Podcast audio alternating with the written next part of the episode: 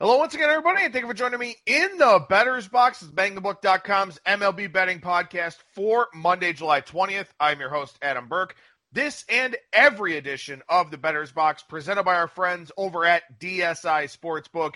BTB and the number 200 is that promo code.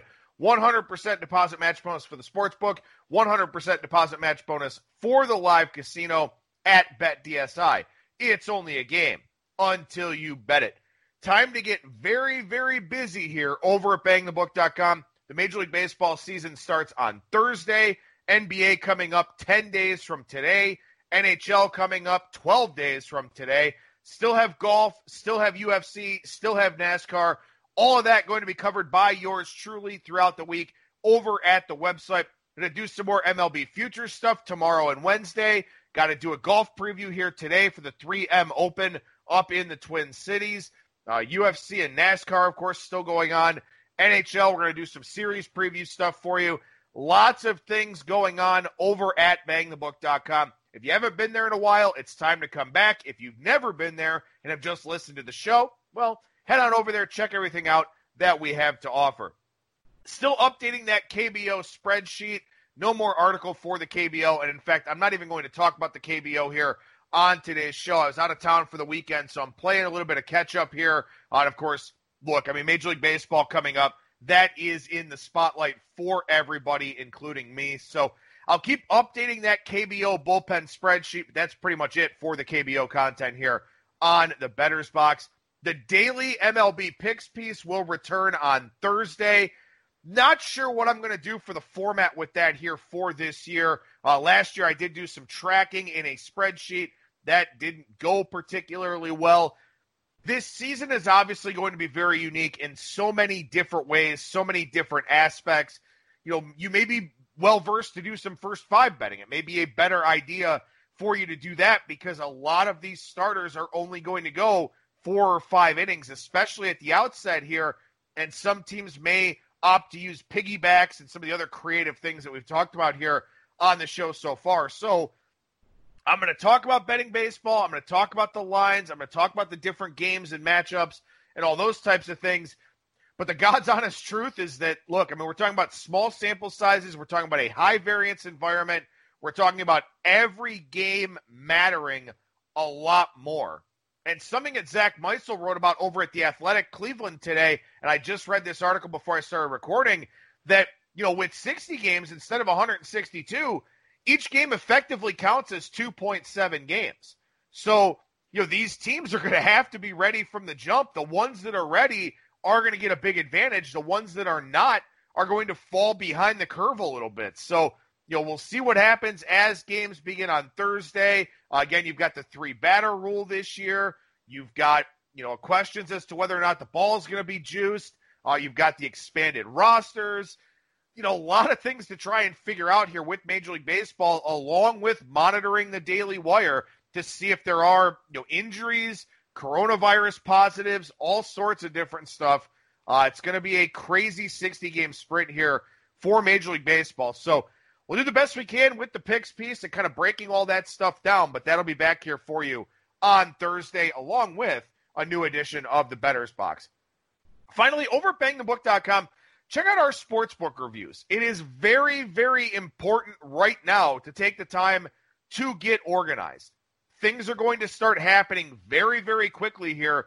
As we know, again, the NBA starting just one week after Major League Baseball, the NHL a couple days after that. Now is the time to be prepared, set up, posted up at the different sports books that are out there. Obviously, we've got that very good BTB200 promo code over at DSI. But we've got sportsbook reviews for MyBookie and Bovada and Bet Online, Bet Any Sports, Vietbet, Five Dimes, GT Bets, all sorts of sportsbook reviews over at bangthebook.com for you to check out with those exclusive promo codes and first deposit offers. So, again, if you're in a state that doesn't have legalized betting, or you know maybe you just prefer going the offshore route, Make sure you head over to bangthebook.com. Check out what we have to say about those sports books. Also, too, you know, a lot of the offshore sports books taking Bitcoin, taking cryptocurrency deposits.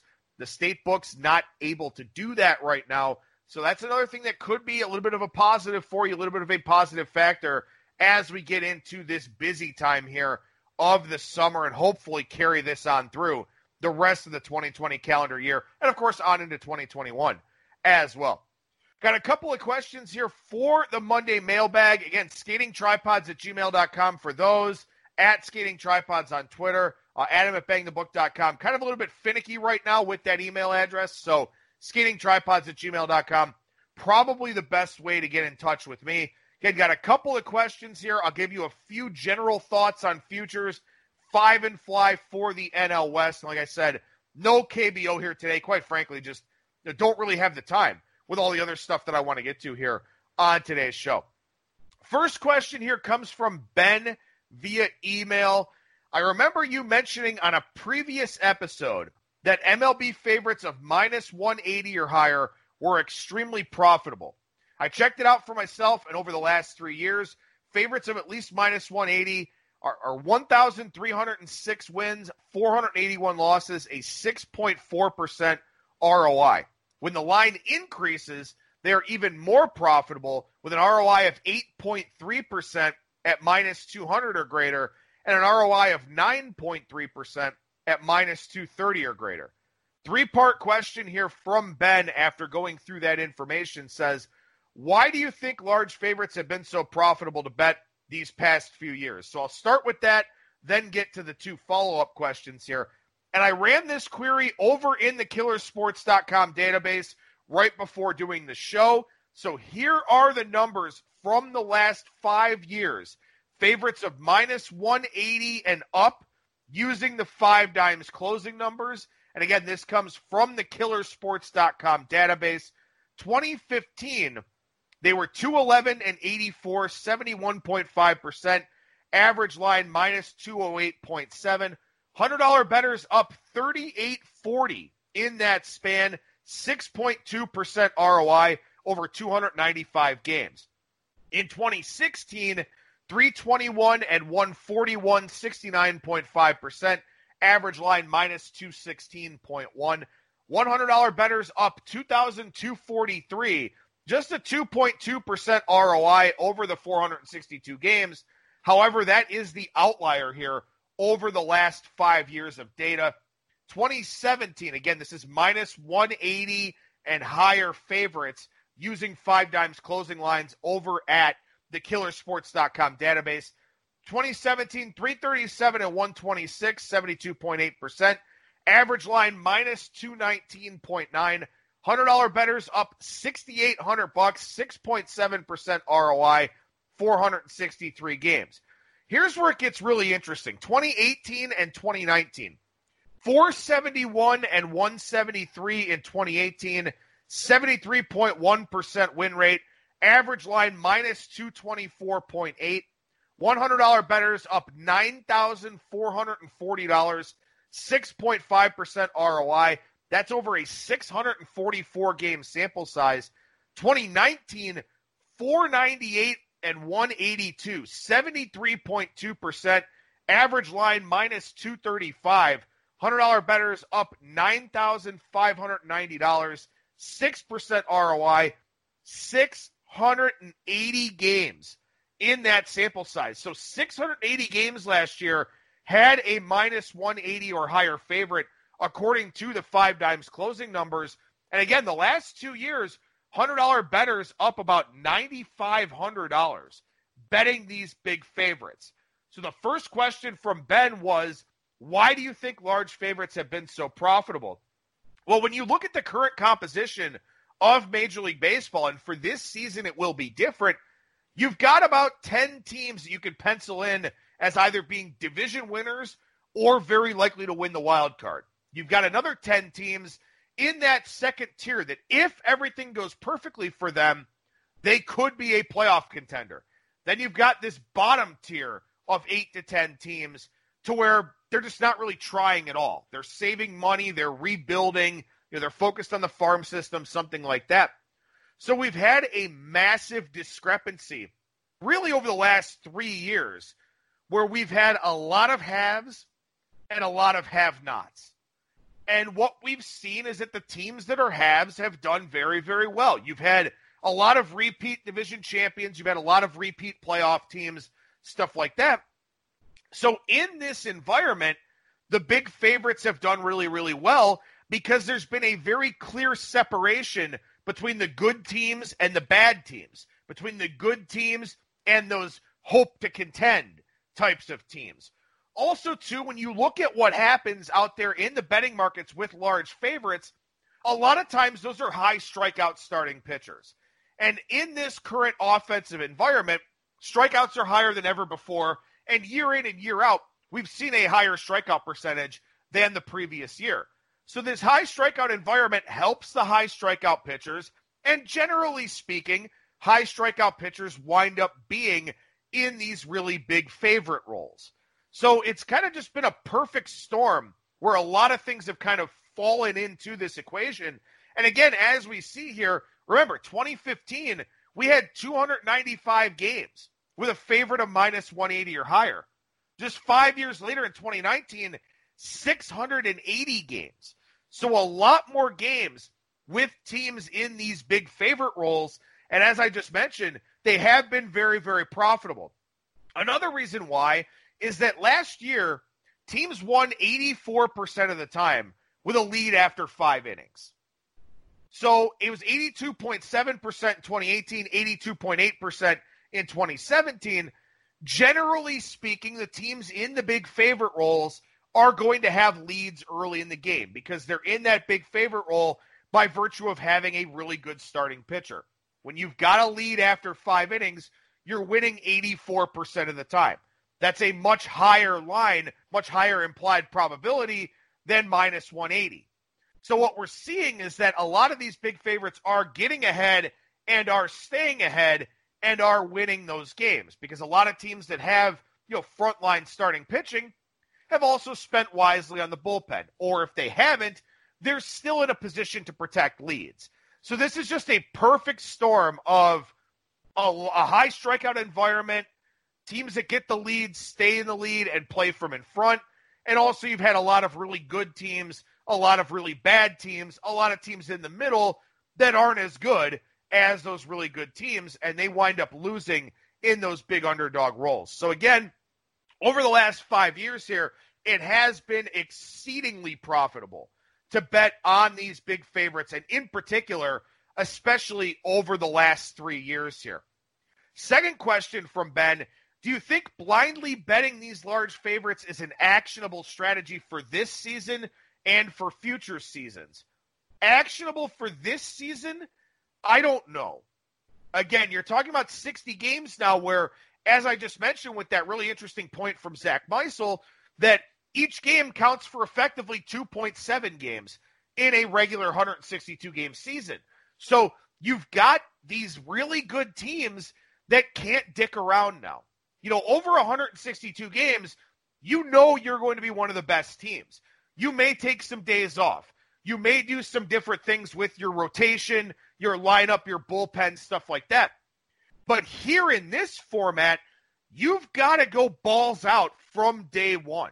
You cannot allow yourself to get lackadaisical. You cannot allow yourself to go through the motions because if you do that, no matter how much of a favorite you are, no matter how talented of a team you are, you're going to find yourself getting passed by somebody in this 60 game format over 162 games, every team that's supposed to be at the top is generally going to make it there. Over 60 games, we don't know that to be the case. Again, the obvious example the Washington Nationals, 19 and 31 last year through 50 games. A couple of years ago, the Dodgers were like a 500 team through their first 60 or 65 games or something like that before they flipped the switch and took off. You got to flip the switch really early here now. So, in that sense, you've got to win your games with the aces. You have to win when your best pitchers are out there. And a lot of times, you know, we've seen teams just sort of go through the motions, bring those top guys along a little bit slower, stuff like that. This year, you don't have that luxury.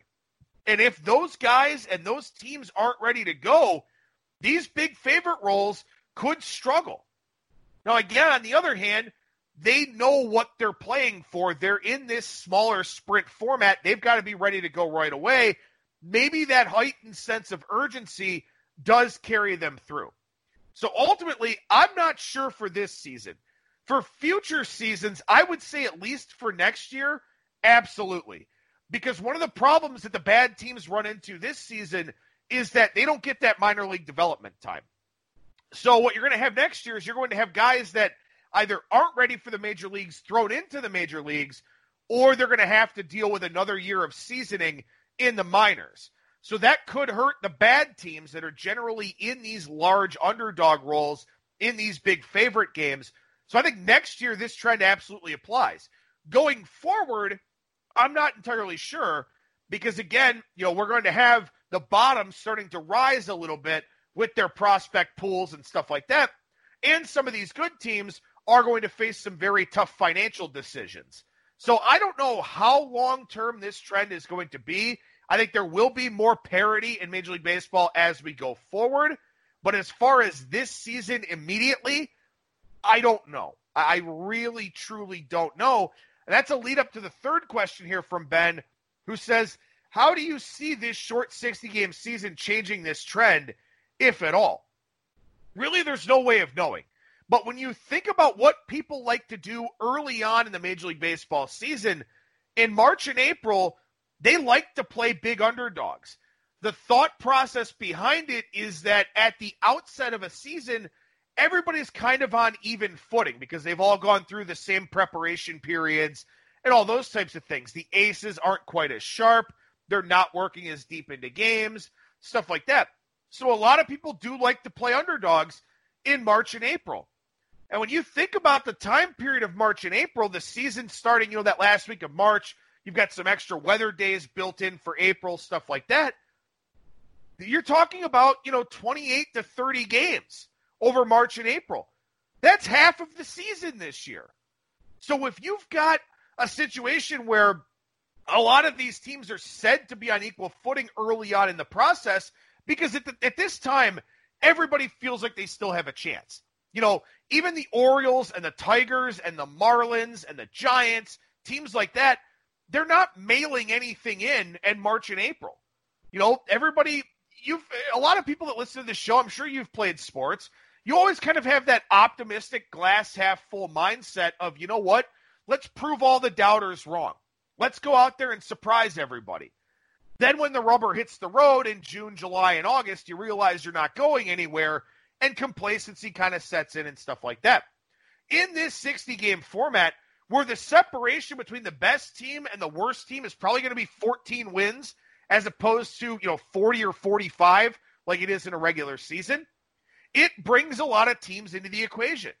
So for this year, I think it could change this trend. I think it is a possibility.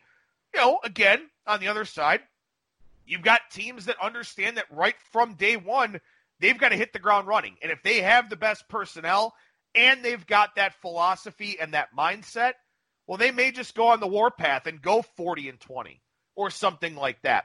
So I don't know. Again, there are so many uncertainties with this upcoming Major League Baseball season. Very touch and go, but you know, you lose a game with your ace on the mound. You know, how many of the 12 starts for Shane Bieber can the Indians afford to lose? How many of the 12 starts for Aaron Nola can the Phillies afford to lose? You know, if you're a team like the Dodgers, you can afford to lose some Clayton Kershaw starts here and there. But if you're a not so good team, you know, how many starts can you afford to lose from your aces? So that'll be a big question here. You know, those those games that you, you know, blow a lead or those games that you give up with your ace on the mound, how much of an impact does that have the next day? Is there a hangover effect knowing that, you know, you blew a game where your margin for error is dramatically smaller than it would be in a regular season? So, a lot of questions obviously with this 60 game format. I wouldn't expect favorites to do as well as they've done the past three years with almost a six and a half percent ROI. But you know, you never really know here because this is just such a unique environment. But Ben, appreciate the questions and Thanks for bringing up a reason to talk about that minus 180 favorite role. Again, for this year, I don't know how actionable it is, but for the future, I think there is something to be said uh, about, you know, kind of taking an extended look at that. Second question here from Christian via email says, Thanks so much for your take on Phil Steele's work. I talked about that last week. Uh, he mentions it can be overused here. I uh, liked my contrarian take.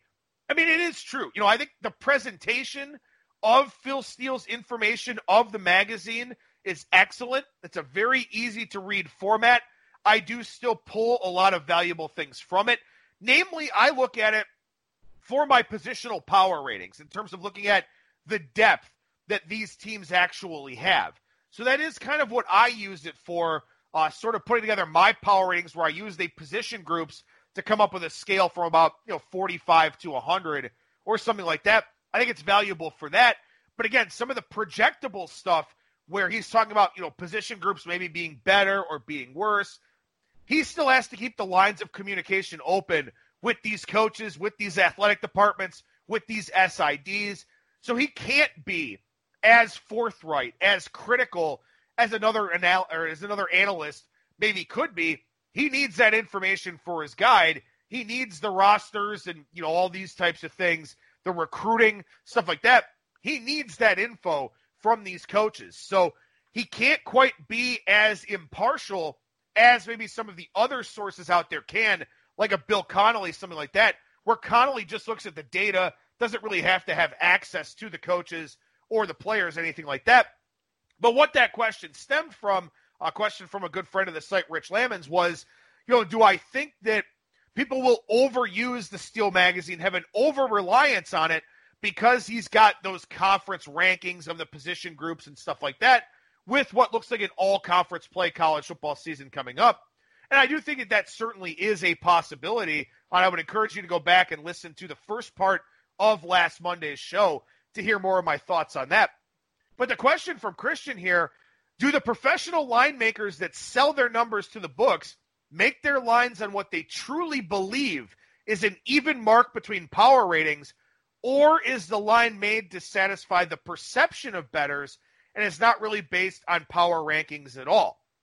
So I would think that for the most part, if you're a line originator out there, you're going off of your power ratings. And if you're supplying lines to a few different places, it's in their best interest for you to go off of your power ratings. Because the goal here, as we all know, is to put up an initial line that lets you know where you are and where you should be.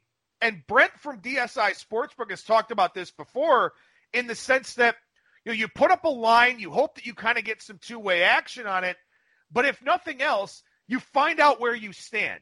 You find out where you need to move that number based on the early action you get or the early respected action that you get.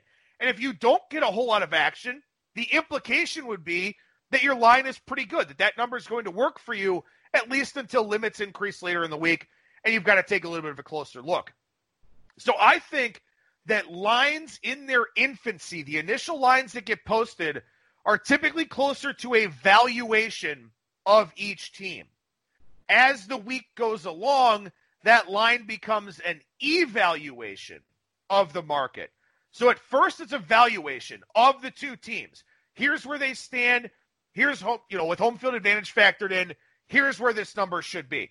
As you get more betting information from your clientele, it becomes an evaluation of the market. As that info comes in, each individual book has to balance its risk. The initial line, at least in my estimation, and I would assume this is the way that they operate out there in the market, should be largely unbiased because the risk profile will look different at each book. Every sports book has a different clientele. Every sports book, especially you talk about legalized sports books in the United States now, they have different locations. You know, a line in Iowa for a Hawkeyes game or for an Iowa State Cyclones game is going to look a lot different or could look a lot different than a line in New Jersey because you don't have that hometown bias. You don't have anything feeding into that game other than the betting that you're seeing in house or that you're seeing out there in the marketplace. So I would expect if I was paying for a service like that to come up with lines for me, that they would be unbiased numbers. They would be indicators of those two teams with home field advantage factored into the equation. Then it's up to me as a risk manager to determine where I need to put that line, where it needs to move, all that type of thing. And typically speaking, you know, these initial lines that come out, they're collaborative efforts. You talk about Circa, who opened up the college football market last year, the first, you know, North American book to do that in a long period of time. It's typically been the offshores, places like CRIS and Bet Online and stuff like that. But Circa wanted to be first to market for college football. And basically what they did was a collaborative effort. They would take, you know, their odds makers in-house, they would go over their power ratings, they would go over the numbers that they had for each game and meet somewhere in the middle with them. You know, one guy might have three on a game, one guy might have six on a game, so they'd open at four and a half.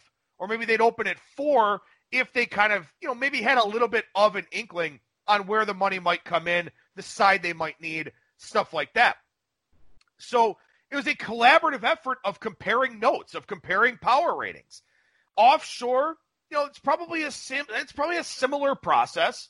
But again, then each book has to sort of tailor that number to what they think they're going to need based on their clientele. And you got to remember here too, there is very little in the way of line origination out there in the marketplace right now. Most books just copy, and a lot of books will even wait until some of those initial bets come in and they'll copy the adjusted numbers so they don't get exposed. If one side moves from three to three and a half or three to four, something like that, they'll just go ahead and post four or maybe even four and a half and just avoid taking on that initial risk, avoid taking on that initial exposure. So I would hope that the lines going up in their infancy are largely just power ratings based, and then it's up to the risk managers to earn their money and move that number around based on the early information and the early action that they're getting. Now, one thing I will say, and this isn't necessarily related related to Christian's question, but I am curious to see how this how and if this process changes. Because a lot of times, at least in non NFL markets, sharp money drives the market. The NFL, there's enough public action to have some level of influence. But in college football, it's all about the sharp influence that's out there. Unless there's no sharp influence on a game, then you have to react a little bit to that public money. But as we've got legalization sweeping across the United States, and more and more public bettors out there that are not going to be long term winners, do we see not just the, the origination process, but do we see the risk management process kind of change a little bit? Because we already have an exceedingly low number of long term, respected, sharp bettors that win, that the books are actually concerned about. The vast, vast, vast majority of bettors out there are public bettors. You know, 20, 50, $100 wagerers. Guys that, you know, may tread water, maybe 52, 53% over the long term. A lot of them are probably going to be 51% and under, so they're going to lose to the VIG. Will we see as we've got more states, more mature markets in the U.S., will we see more public influence on how lines are moved around? That could be a possibility. This is an always changing, always adapting industry to where risk managers, bookmakers, everybody who has a hand in the process, you know, may have to make some different decisions than what they used to in the past. But, you know, again, to Christian's question here, you know, I would think that that collaborative effort of setting a number is based just off of power ratings because again, you're not worried about what happens across the industry. You're not worried about what happens and a book that's not yours. That's not your job. If you're making a line, your job is to make the line. The risk managers have to determine where that number goes. So, really, you know, they post a line, the market sets the line. And, you know, that's a discussion for another day here as I'm running a little bit long on time with the Monday mailbag. But again, you know, this is a, a very intricate process to say the least. And there are a lot of interesting things we could talk about. And I will have some odds makers on uh, throughout the course of the season here once I get back to the daily shows. So we'll try to talk about that a little bit more, get an idea from behind the curtain, you know, about what everything in this business actually entails. All right, so I got a few general thoughts here. Then we'll do the five and fly for the NL West. And again, I apologize. It's going to be a long show. I ran a little bit long with the Monday mailbag questions uh, and the intro, but you know what? Like I said, a lot of things to talk about here at this point in time. So I've talked a lot about shying away from the futures market right now. About you know, there were so many reasons not to bet into anything because we didn't know who would opt out. We didn't know who would have positive tests. We didn't know who would get hurt in summer camp. The season starts on Thursday. Positive cases are down now in the bubble. Some of the guys that are still out are guys that had positive cases early on that aren't quite back yet, stuff like that. But they tested a lot of people and they said, what, five or six players are positive and one staff member? So cases are down quite a bit now in the bubble. Everybody's being as responsible as they possibly can be. And we've got a pretty good idea of how the injury situations stand right now. So if you want to bet futures, if you want to bet win totals, World Series, player futures, stuff like that, over the next couple of days is probably the time that you want to look to do that. So I've got some general thoughts here for you if you want to play into some of these futures markets. The first thought is this when you look at season win totals, I think you want to have more unders than overs. Now, again, you want to take this on a case by case basis, but best case scenarios are going to be hard to find. You're going to have, there are going to be some positive tests over the course of the season. We don't know who they're going to be, but there will be some. And there will also be some crippling injuries. Again, I keep using this oblique example because there are some guys like a Ryan Braun. He's dealing with some soreness. A couple of other guys like Christian Walker's got some groin soreness. These soft tissue injuries, they're going to be particularly hurtful in this 60 game sample size, whether guys play through them or not. And I'll be looking for a lot of injury indicators for pitchers with spin rates and velocity declines and stuff like that, guys are going to try to play through everything that they possibly can.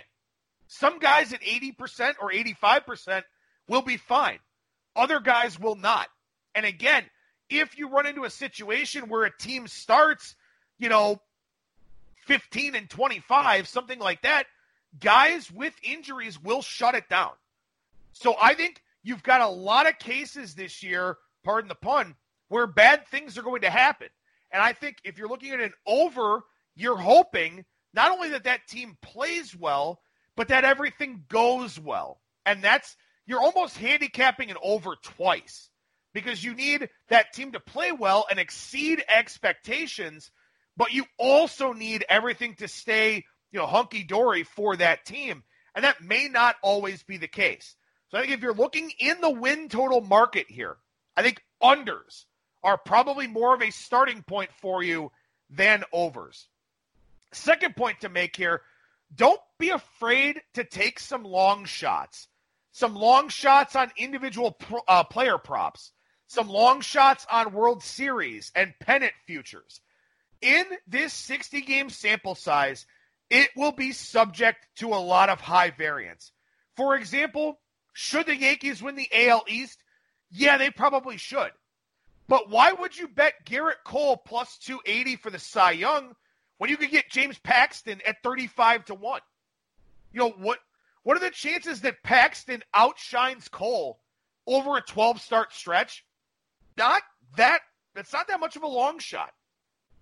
So if the Yankees win the AL East and do really well, Gerrit Cole probably plays a role. But maybe James Paxton plays a larger role. And again, he's 35 to 1 his rotation mate is under three to one. Lance Lynn of the Rangers, 35 to 1. You know, if a team like the Rangers goes and wins the AL West, Lance Lynn's probably going to play a big role in that. So, you know, if you get a division upset, and we'll probably get at least one or two of them, excuse me, Lance Lynn at 35 to 1, maybe that's not a bad grab. And again, keep in mind here, too, Smaller sample sizes create more opportunity for long shots. and you think about pitchers, for example, right? You think about, let's say, you know, excuse me, Walker Buehler last year, right?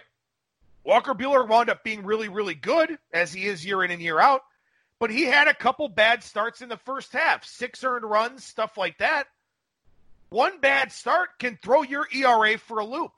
And yeah, you would hope that the voters pay attention to these things and don't hold one or two bad starts against a guy who's dominant for eight or 10 starts.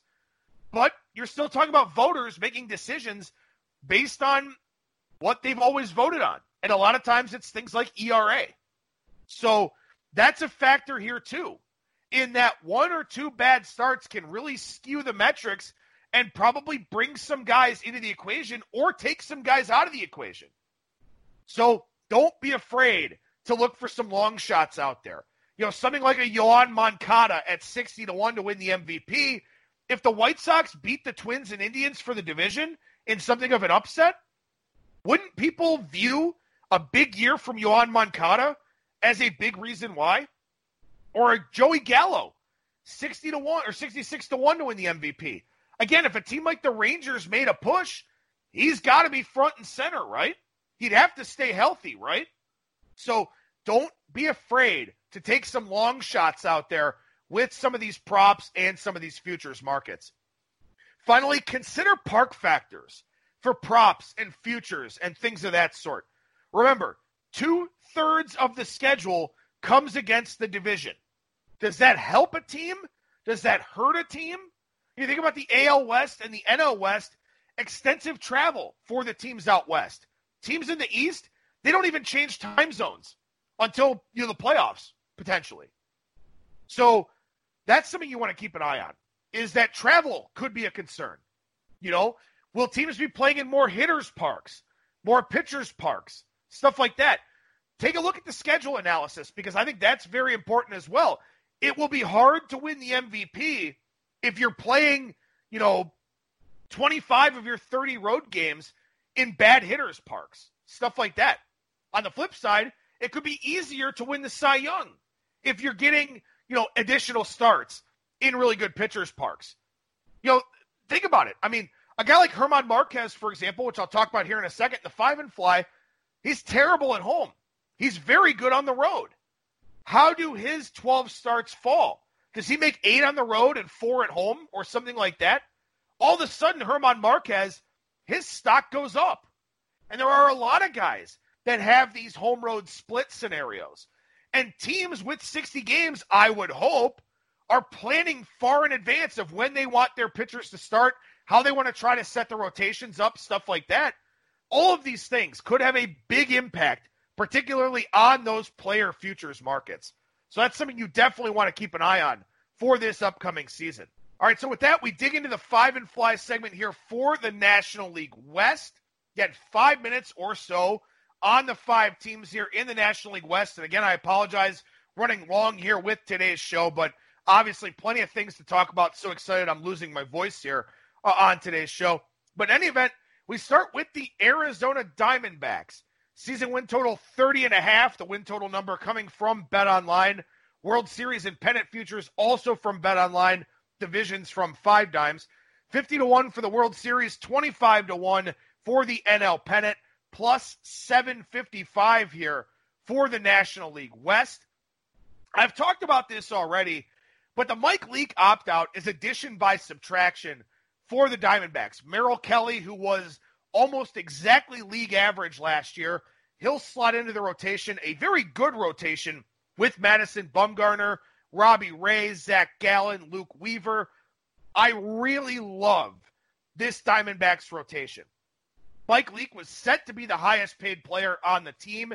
They probably would have felt like they had to use him. Now they don't have to worry about it.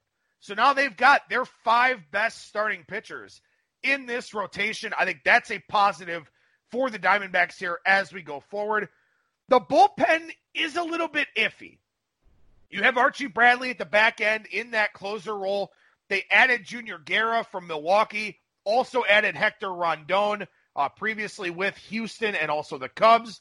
I think that could be a couple of good additions there as bridges to Bradley in that closer role. And Bradley, good second half last year, kind of an inconsistent type of guy, but does have some level of a ceiling.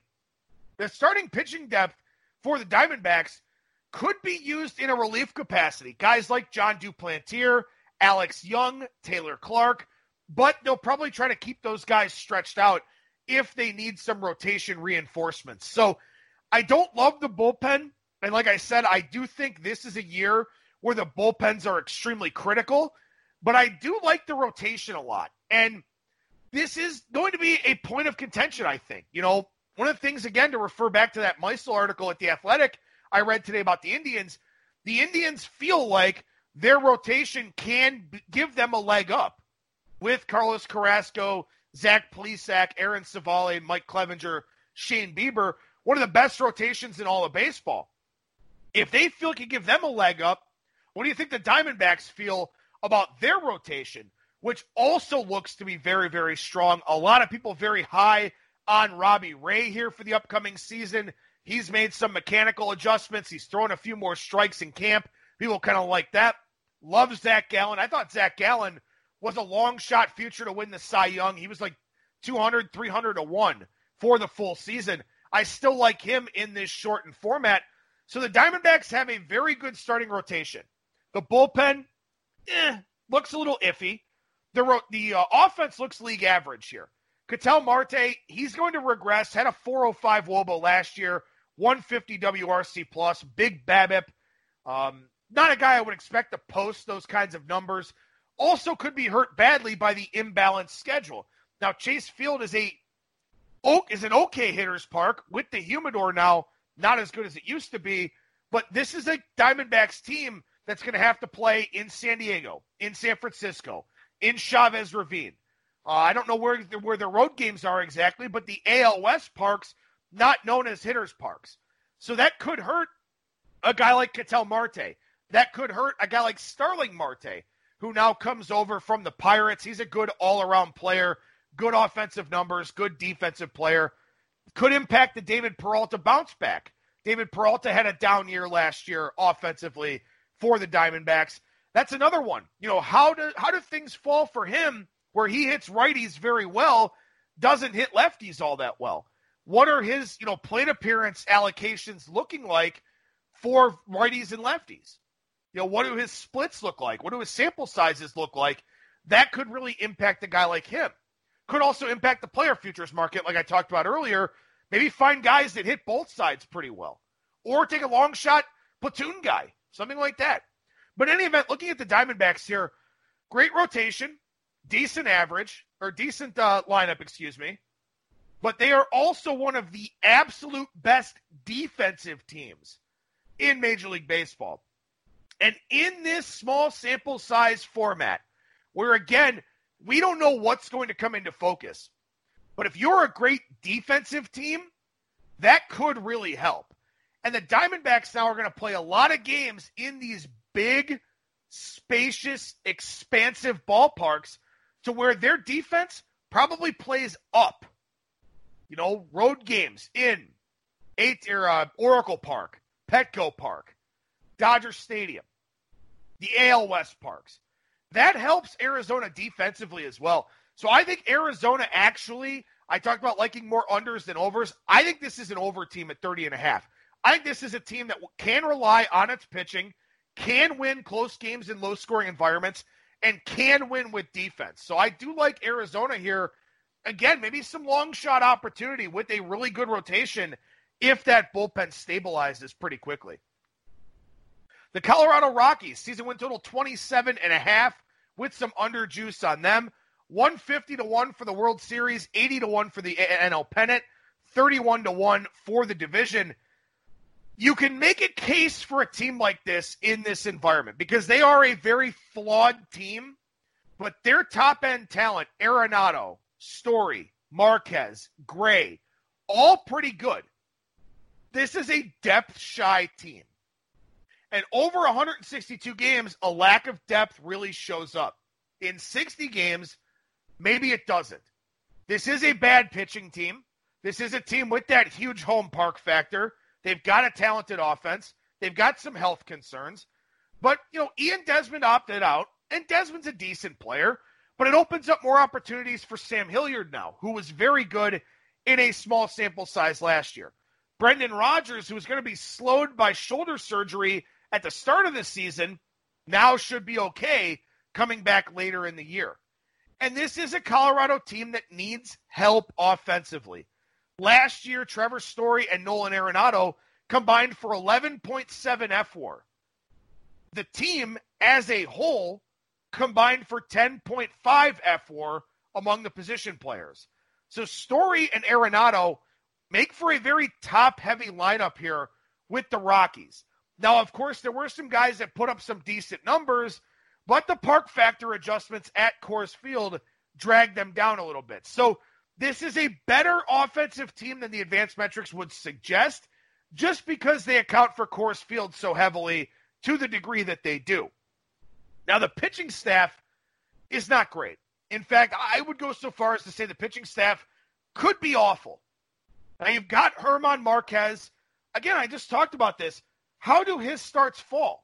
501 ERA at home, 342 Woba against at home in 255 innings, 372 ERA, 299 Woba against on the road. So the home road splits are very significant here for Marquez. Where do his starts come? Last year, his slugging percentage was 63 points lower on the road compared to at home. He had a 356 Woba against at home in 73 and a third innings, and a 273 Woba against on the road in 100.2 innings. A 273 Woba against is like top 15 level. That's what he did on the road. But at home, he was brutal. So where do his starts fall? Where do Jon Gray's starts fall? Jon Gray, a guy who, you know, is solid, but has command concerns, is inconsistent. Kyle Freeland, what do we get from him after he fell apart last year? The Rockies bullpen, at least in my estimation, looks to be the worst one in the division. So that's a problem. That's a big problem. But you're top heavy. You're offensively minded. Your park factor at home could be magnified in this 60 game sample size in those 30 home games where pitchers are still trying to figure stuff out. But ultimately, I don't like the Rockies much. I think they're probably going to finish fourth in this division. Again, Story and Arenado can carry you, and maybe they do. Maybe Marquez's starts fall on the road. But all in all, this is a very, very flawed team. I don't think the ceiling is high. I think the floor is pretty low for them. The Rockies are not a team I like in this format and weren't a team that I really liked for the full season either. Gonna save some time here with the five and fly, make up a little bit of time for how long the show's running here. The Los Angeles Dodgers season win total 37 and a half, 4 to 1 to win the World Series, plus 175 for the pennant, minus 470 to win the National League West. Look, I mean, eh, what needs to be said about the Dodgers? Depth for days. They get Mookie Betts, best lineup in the National League, maybe the best lineup in baseball. They've got the DH now. That helps because they're a very flexible, very versatile type of team. Adding another hitter to the lineup works very well for them. This is just a team that doesn't have flaws on paper. I mean, they, they just don't. You know, no David Price doesn't really matter. They've got Walker Buehler, Clayton Kershaw, Julio Urias, Ross Stripling, bunch of guys that they could bring up if they wanted to that would be in the rotation for other teams. They just don't have flaws. But 60 games, anything can happen in a 60 game sample size. Should the Dodgers win the division? Yes. Should they win the National League? Yes. Should they be in the World Series? Yes. On paper, all of those things are true. And you do wonder here, you know, do the Dodgers finally get that World Series they've spent all this money trying to get in a year that's going to have an asterisk put on it by a lot of people? It just seems fitting that it would work out that way. But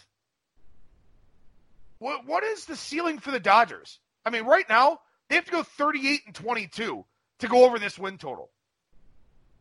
Do you want to bet on a team to go 40 and 20 in this format where God knows what's going to happen? Do you want to bet four to one to win the World Series? Hell no. Minus 470 to win the division? Absolutely not. So the Dodgers should be great. They should be great in 60 games. They should be great in 100 games. They should be great over 162 games. But what is the betting value from a future standpoint? There isn't any. There is no value on the Dodgers right now. They are priced at the absolute top of the market in an environment where a lot of things could go wrong. So, yeah, they're the best team on paper in the National League, and it may not even be close. But there's just no equity in any sort of futures look for the Los Angeles Dodgers. Now, the San Diego Padres, their win total 30 and a half, 30 to 1 for the World Series, 20 to 1 for the pennant, 8 to 1 for the division. This is probably going to be a lackluster offense. However, this is a dominant pitching staff. And I just mentioned looking for park factor opportunities on some of these teams. The way things look for the Padres here, it looks like a lot of their games are going to be played in a lower scoring environment. And that plays to their strengths. Their pitching staff is elite, their lineup is not. But they could improve offensively. Fernando Tatis Jr. was very good in his sample size last year, missed a lot of time. Hopefully, you get a full 60 games from him. Tommy Pham, he's a big upgrade over Hunter Renfroe. He fills a lot more categories offensively than Renfroe does. Jurickson Profar's got some pop. Those are the three key new additions. Trent Grisham as well. We'll see what he does in his first full MLB season.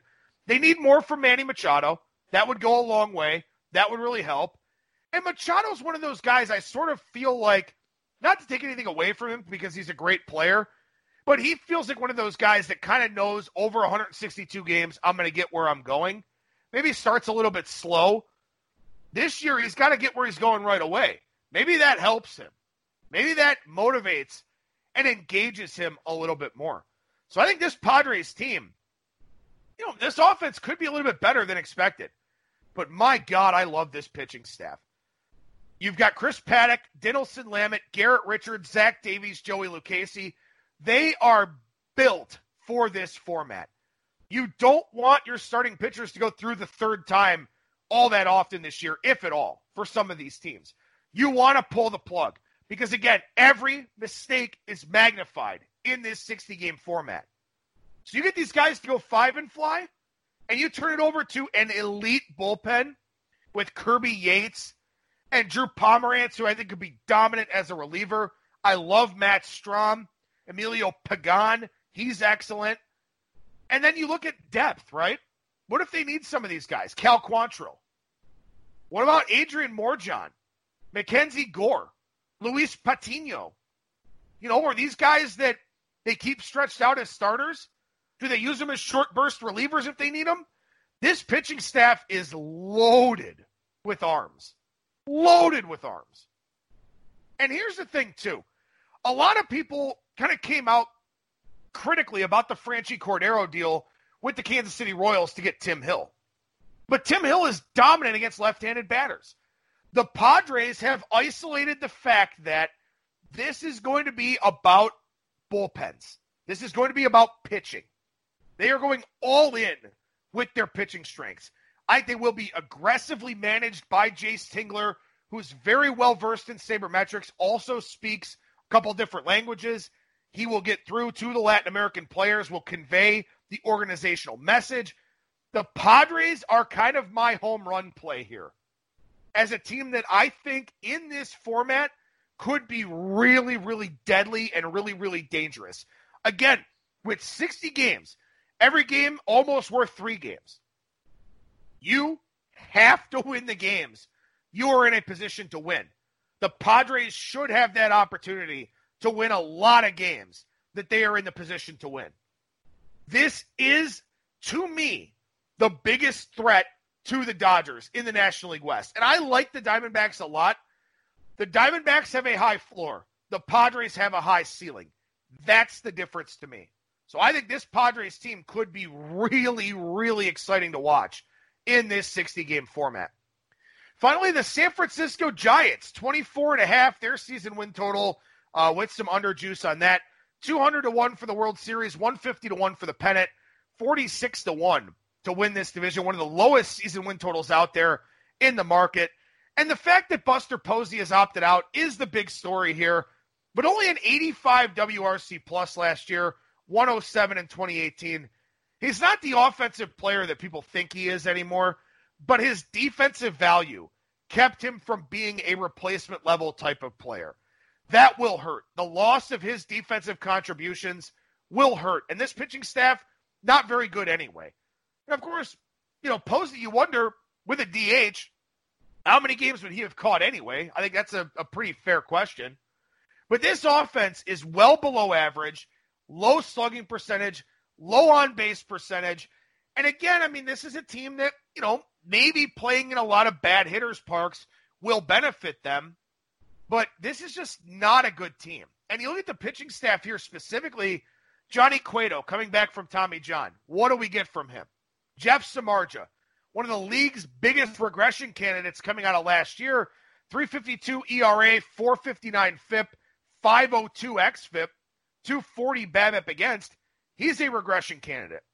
Kevin Gausman comes over from the Braves. Looking to recoup some value. I like him a little bit. Drew Smyly, what do you get there? I don't know. I like Tyler Anderson, who goes from Colorado to San Francisco, which for a pitcher is a massive upgrade. But he's been hurt. He's had back issues and knee issues and stuff like that. So I like the potential idea of him. But what does that look like in practice? I don't know. And this bullpen, decimated by trades last year.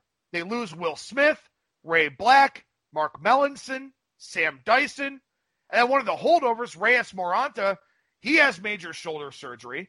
Tyler Beede, he's a starter. Tommy John. There's nothing to like about the Giants here. But again, season win total 24 and a half with underjuice. Do you want to bet on a team to go 24 and 36 or lower?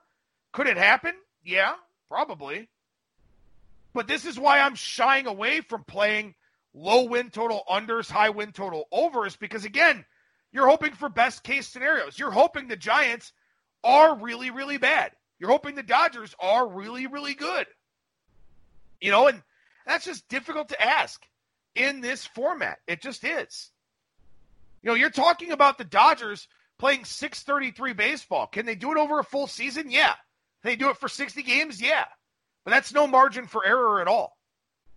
So, again, the really high win totals are tough to play overs. The really low win totals are tough to play unders yeah, those teams should reach their expectations, but maybe it would have taken them 162 games to do it as opposed to just 60. So there's the five and five for the National League West. We've covered all six divisions here over the last six editions of the Bettor's Box. If you've missed anything, obviously that information is still relevant. So you can go back and check out those shows. They're not all as long as this one wound up being, but you can go back and check out those shows if you want to. Coming up on Tuesday, we'll chat NASCAR and golf with Brian Blessing, the host of Sportsbook Radio and Vegas Hockey Hotline. Thursday, the Bettor's Box, opening day, MLB picks and tips article. Lots of content coming your way this week at bangthebook.com for the futures markets, MLB, NBA, NHL, all that type of stuff. Uh, and then we'll talk some UFC, golf, and NASCAR over at the website as well. That'll do it for me. Thank you so much for listening, everybody. And remember that you will never strike out when you're in the Bettor's Box.